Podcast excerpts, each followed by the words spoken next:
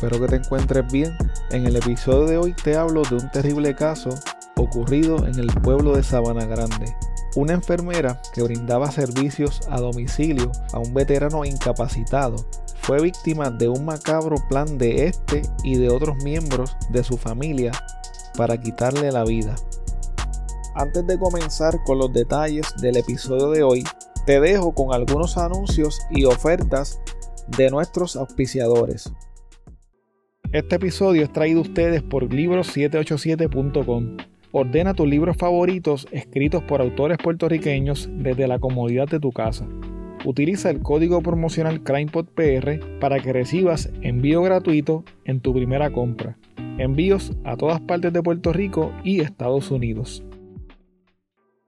Este episodio también es traído a ustedes por Jabonera Don Gato los jabones Don Gato son hechos a mano, sin químicos dañinos ni detergentes.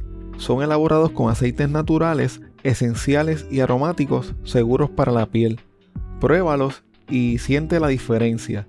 Visítalos en jaboneradongato.com y utiliza el código CrimePod para obtener un 10% de descuento en tu compra. Una buena investigación puede ser la diferencia para probar un caso más allá de dudas razonables.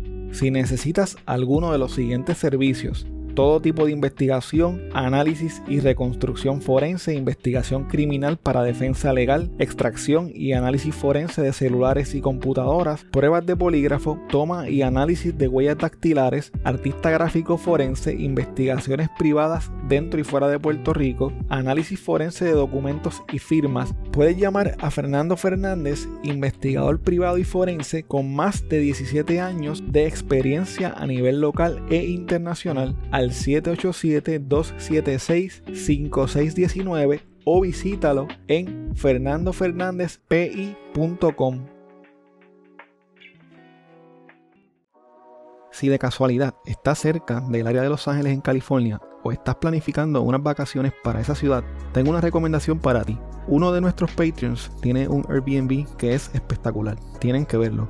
Lo mejor de todo es que los dueños de este lugar tan espectacular son puertorriqueños. Si mencionas a CrimePod, te dan un 10% de descuento en tu tarifa diaria. El enlace para que veas el lugar estará disponible en las notas de este episodio o me pueden escribir para más detalles. ¿Estás buscando información sobre carros híbridos o eléctricos de la línea BMW? Roberto Cummings de Autogermana BMW puede ayudarte. Comunícate con él al 787-981-5380 para que obtengas la mejor oferta.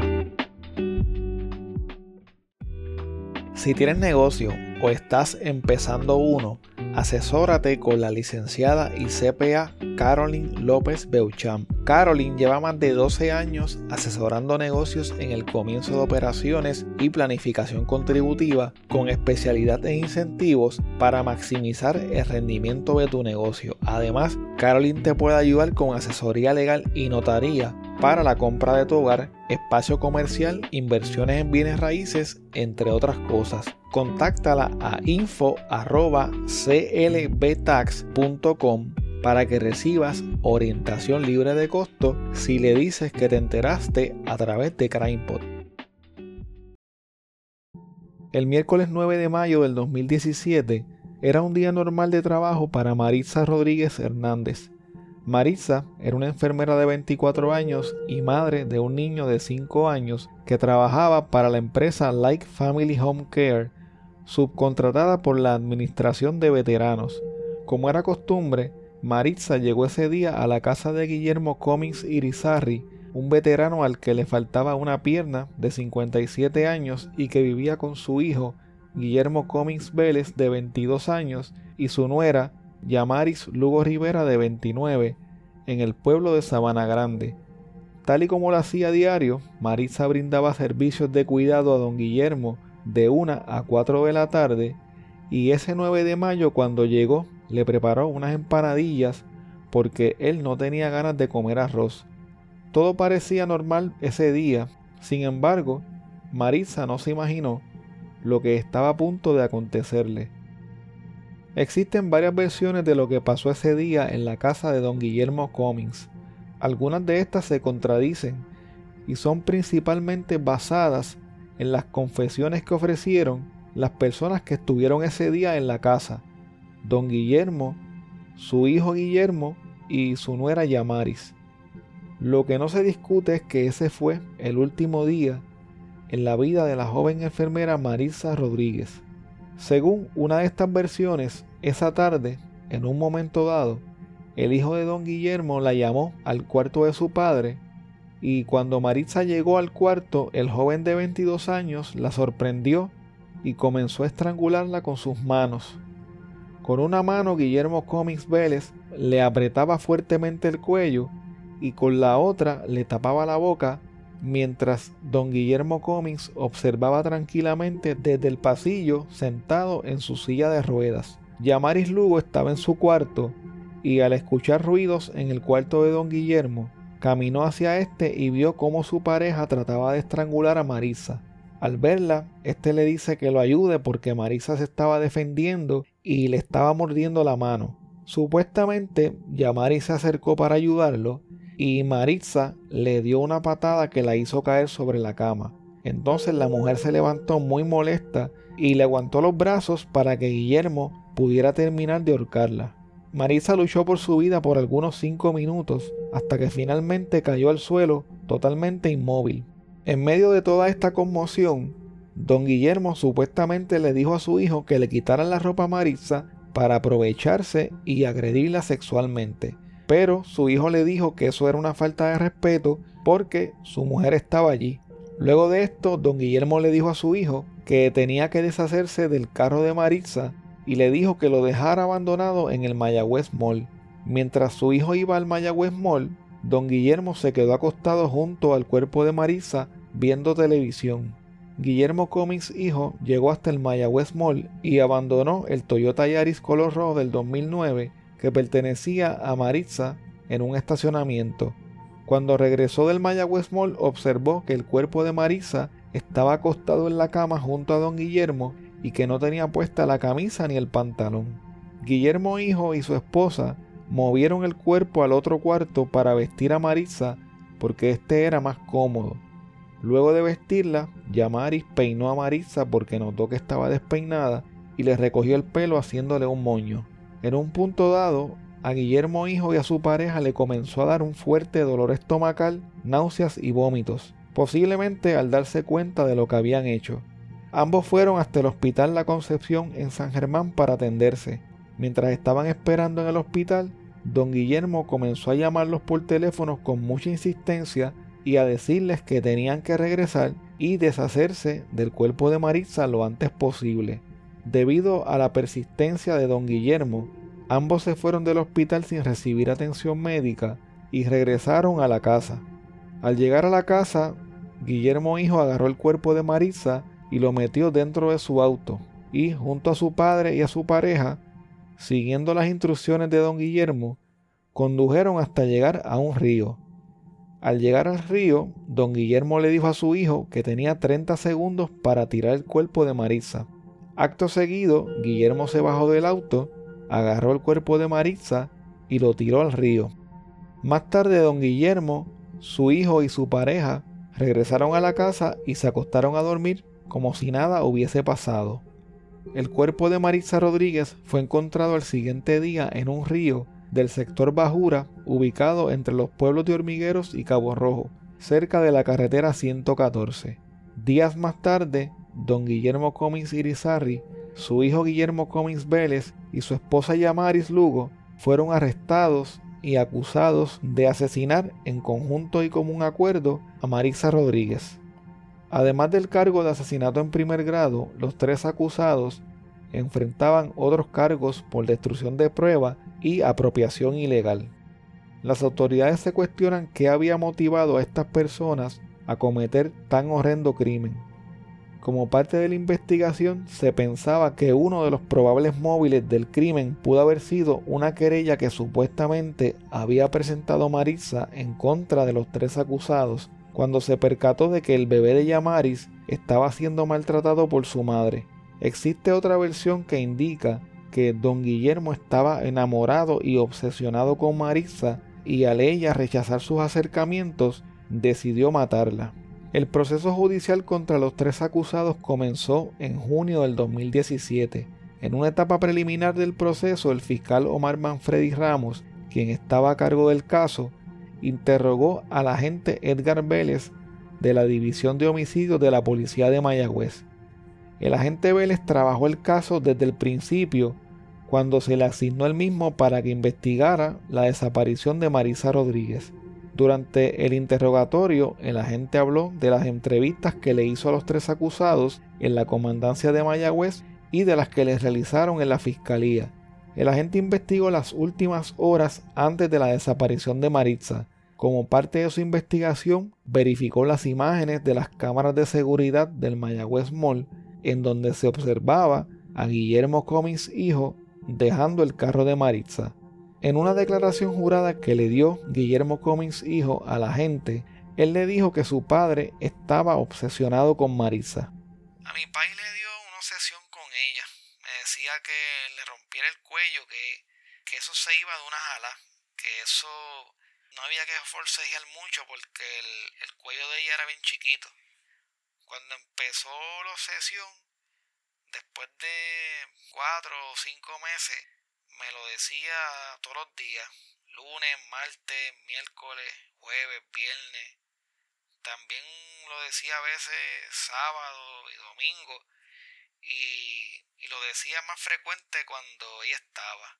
Él me decía que por culpa de ella, los nietos de él, o sea, mis hijos, no estaban en la casa, por culpa de ella. Hoy es un buen día para pa hacer un tórtolo. Estaba cansado de, de que me lo repitiera constantemente todos los días. Ahí fue cuando pasé por el cuarto, la agarré por la espalda y le puse la mano en el cuello para asfixiarla y, la otra en la boca. Según el agente Vélez, cuando luego le preguntó a don Guillermo Cummings que, qué significaba tórtolo, este le dijo que eso significaba estrangular. Por otro lado, en su declaración jurada, don Guillermo indicó que su nuera, Yamaris Lugo, tuvo depresión postparto y les dijo en una ocasión que quería matarlo a él, a su hijo y a su nieta, por lo que tuvo que llamar al 911. Luego, cuando una trabajadora social del Departamento de la Familia investigó la querella, Maritza se encontraba en la casa y le dijo a esta que la niña no estaba en buenas manos. Según don Guillermo, esto provocó que el departamento de la familia le removiera a su nieta. En la declaración jurada que ofreció Yamaris Lugo, se confirma que estuvo recluida en un hospital de Yauco por depresión postparto y que recibió tratamiento psicológico por una semana antes de ser dada de alta. Según su declaración jurada, Yamaris odiaba a Marisa porque la culpaba de haber provocado que le removieran a su hija. Yamaris tenía otro hijo que también había sido removido por el departamento de la familia. Cuando Marisa llegaba a la una de la tarde para atender a don Guillermo, Yamaris se encerraba en su cuarto y se ponía a jugar con una tablet para ignorarla. Yamaris dijo en la declaración que tenía ganas de pelear con Marisa, de cogerla por el pelo y de arrastrarla por toda la casa. El día de los hechos, ella estaba en su cuarto cuando su pareja la llamó y le dijo que Maritza lo estaba mordiendo, que necesitaba ayuda, entonces ella fue al cuarto y lo ayudó. Don Guillermo y su hijo fueron declarados procesables para enfrentar un juicio mientras se cuestionaba la procesabilidad de Yamaris Lugo. La licenciada Vanessa Gordils, quien estaba a cargo de la defensa de Yamaris, alegaba que su representada no estaba en condiciones de ser procesable por incapacidad cognitiva.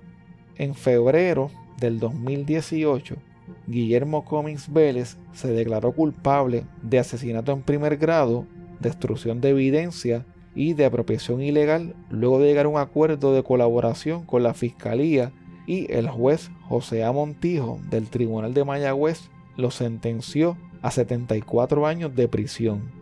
Quedaba pendiente aún el proceso contra su padre, don Guillermo Cummings, y su pareja Yamaris Lugo. Durante el juicio contra don Guillermo, Carlos Comas, el viudo de Maritza Rodríguez, contó cómo el 9 de mayo del 2017 se percató de que su esposa no aparecía. Él la llamaba y la llamaba con insistencia, pero ella no respondía el teléfono. Al ver que su esposa no contestaba, comenzó a llamar a distintas personas que quizás podrían saber a dónde ella estaba, incluyendo al propio don Guillermo Cummings Irizarry, ya que este había sido el último paciente a su cuidado ese día. Carlos recordó cómo don Guillermo le dijo con mucha tranquilidad que su esposa se había ido para la universidad donde estudiaba por la noche. Pero luego de confirmar que ella no estaba en la universidad, fue al cuartel de la policía y radicó una querella de persona desaparecida. Al día siguiente, Carlos se enteró que a su esposa la habían asesinado y que habían tirado su cuerpo en un río. Varias mujeres del jurado lloraban mientras Carlos ofrecía su testimonio. Según lo que se supo por sus declaraciones, Marisa quería ayudar a don Guillermo Cummings más allá de ser un paciente, invitándolo de alguna manera a su círculo de amistades dentro de la Iglesia de Dios Pentecostal en Sabana Grande a la que asistía. Don Guillermo comenzó a ir a la iglesia un año antes de los hechos. La propia Maritza había llevado a don Guillermo a la iglesia un día de los padres porque él le dijo que quería buscar de Dios. La fiscalía trajo a testificar a la pastora de la iglesia a la que asistían Marisa y don Guillermo. La noche de los hechos, la pastora vio en su celular una llamada perdida de don Guillermo. Al llamarlo de vuelta, éste le dijo que había ido con su hijo hasta la iglesia, pero como la iglesia estaba cerrada, se fueron. Es posible que don Guillermo haya hecho esta llamada para tratar de establecer una coartada. La pastora le explicó que ese día estaban dando el culto en la calle y por eso la iglesia estaba cerrada. Más tarde esa noche, la pastora fue hasta la casa de don Guillermo para llevarle unos guineos. Al llegar a la casa, ella se quedó en el carro y su esposo se bajó a entregarle los guineos. Mientras esperaba, el hijo de don Guillermo se le acercó y comenzó a hablarle, algo que nunca pasaba. El joven le dijo que se sentía enfermo y que venía del hospital. Antes de irse a su casa, la pastora oró por la salud de ambos y aunque notó que don Guillermo y su hijo estaban actuando de forma extraña, en ningún momento se le pasó por la mente que algo tan terrible había sucedido apenas unas horas atrás en la casa del hermano Guillermo. El abogado de don Guillermo, Carlos Vera Muñoz, trajo a colación las anotaciones que realizó un agente de homicidios que estuvo presente durante la entrevista que le hicieron a don Guillermo en el cuartel de Sabana Grande.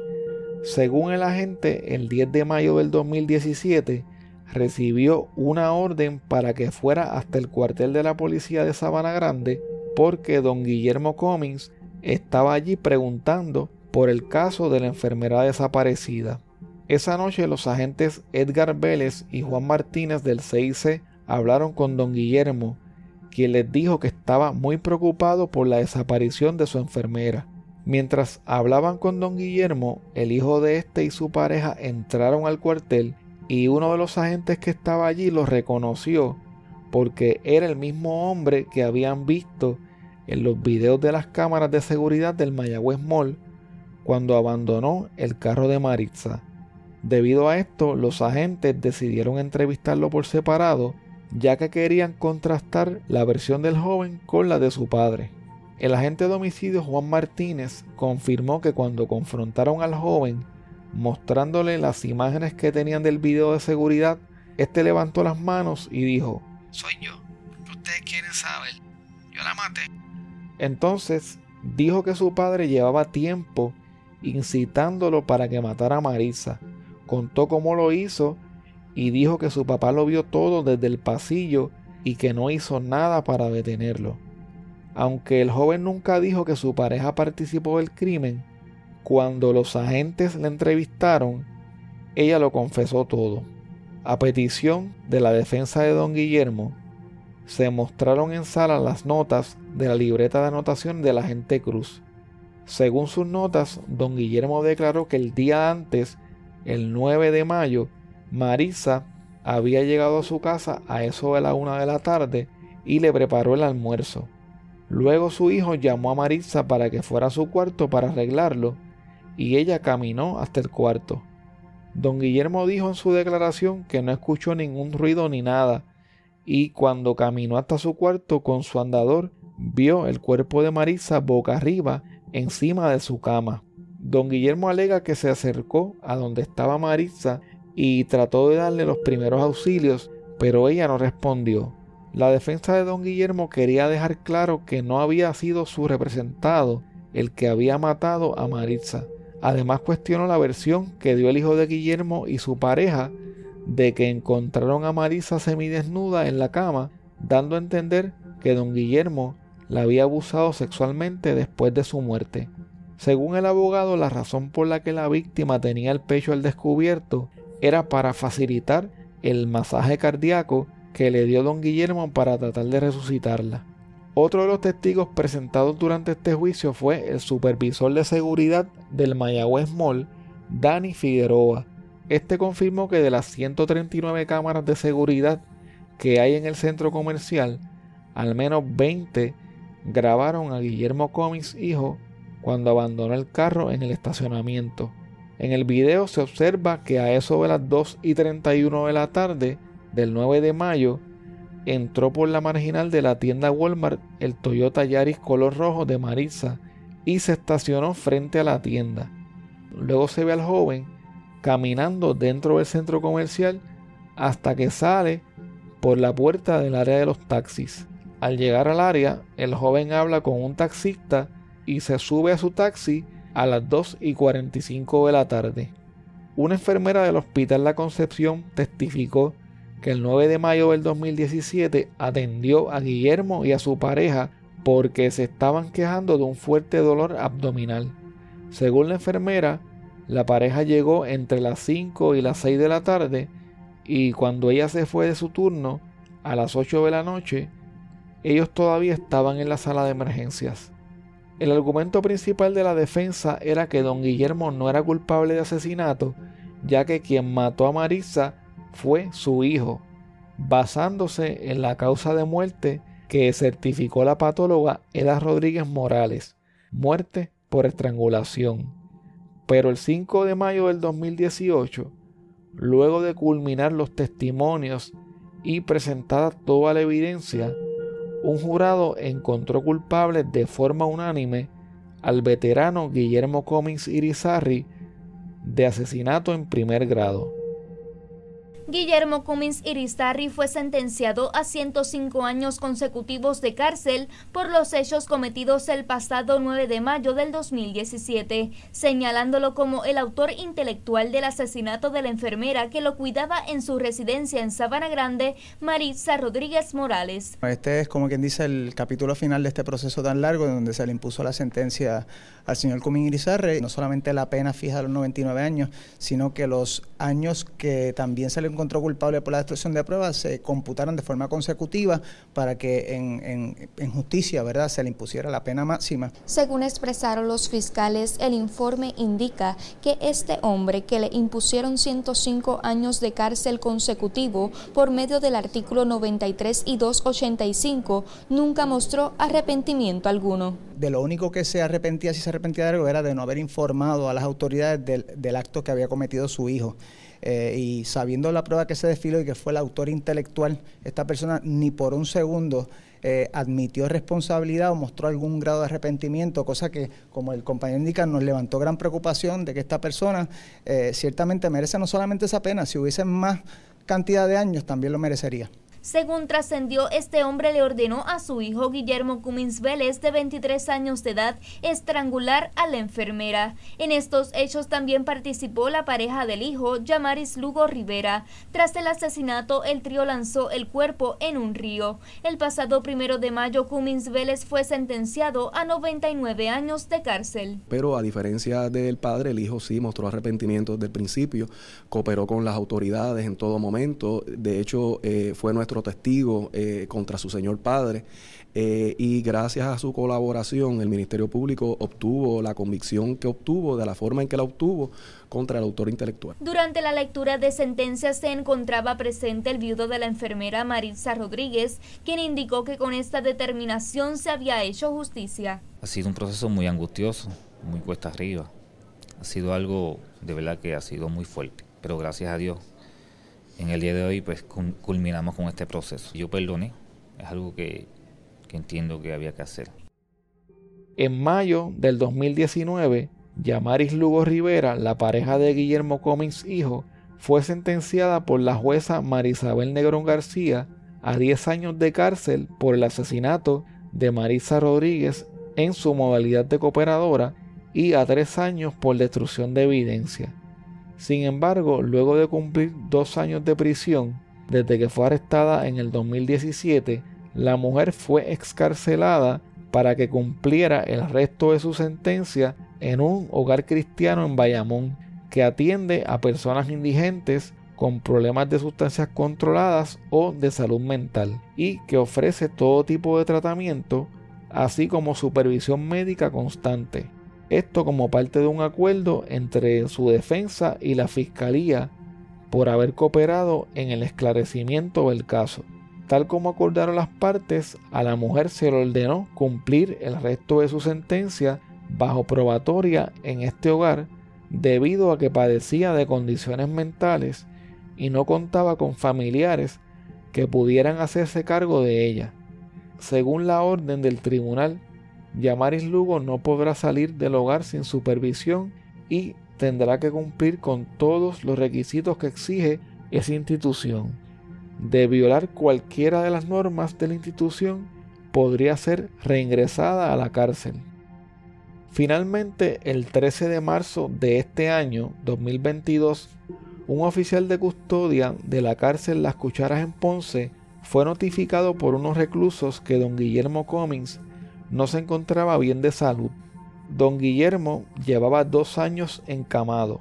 Cuando fue llevado al área médica, el doctor Joan Manuel Rodríguez certificó su muerte a las 7 y 36 de la noche debido a un infarto masivo.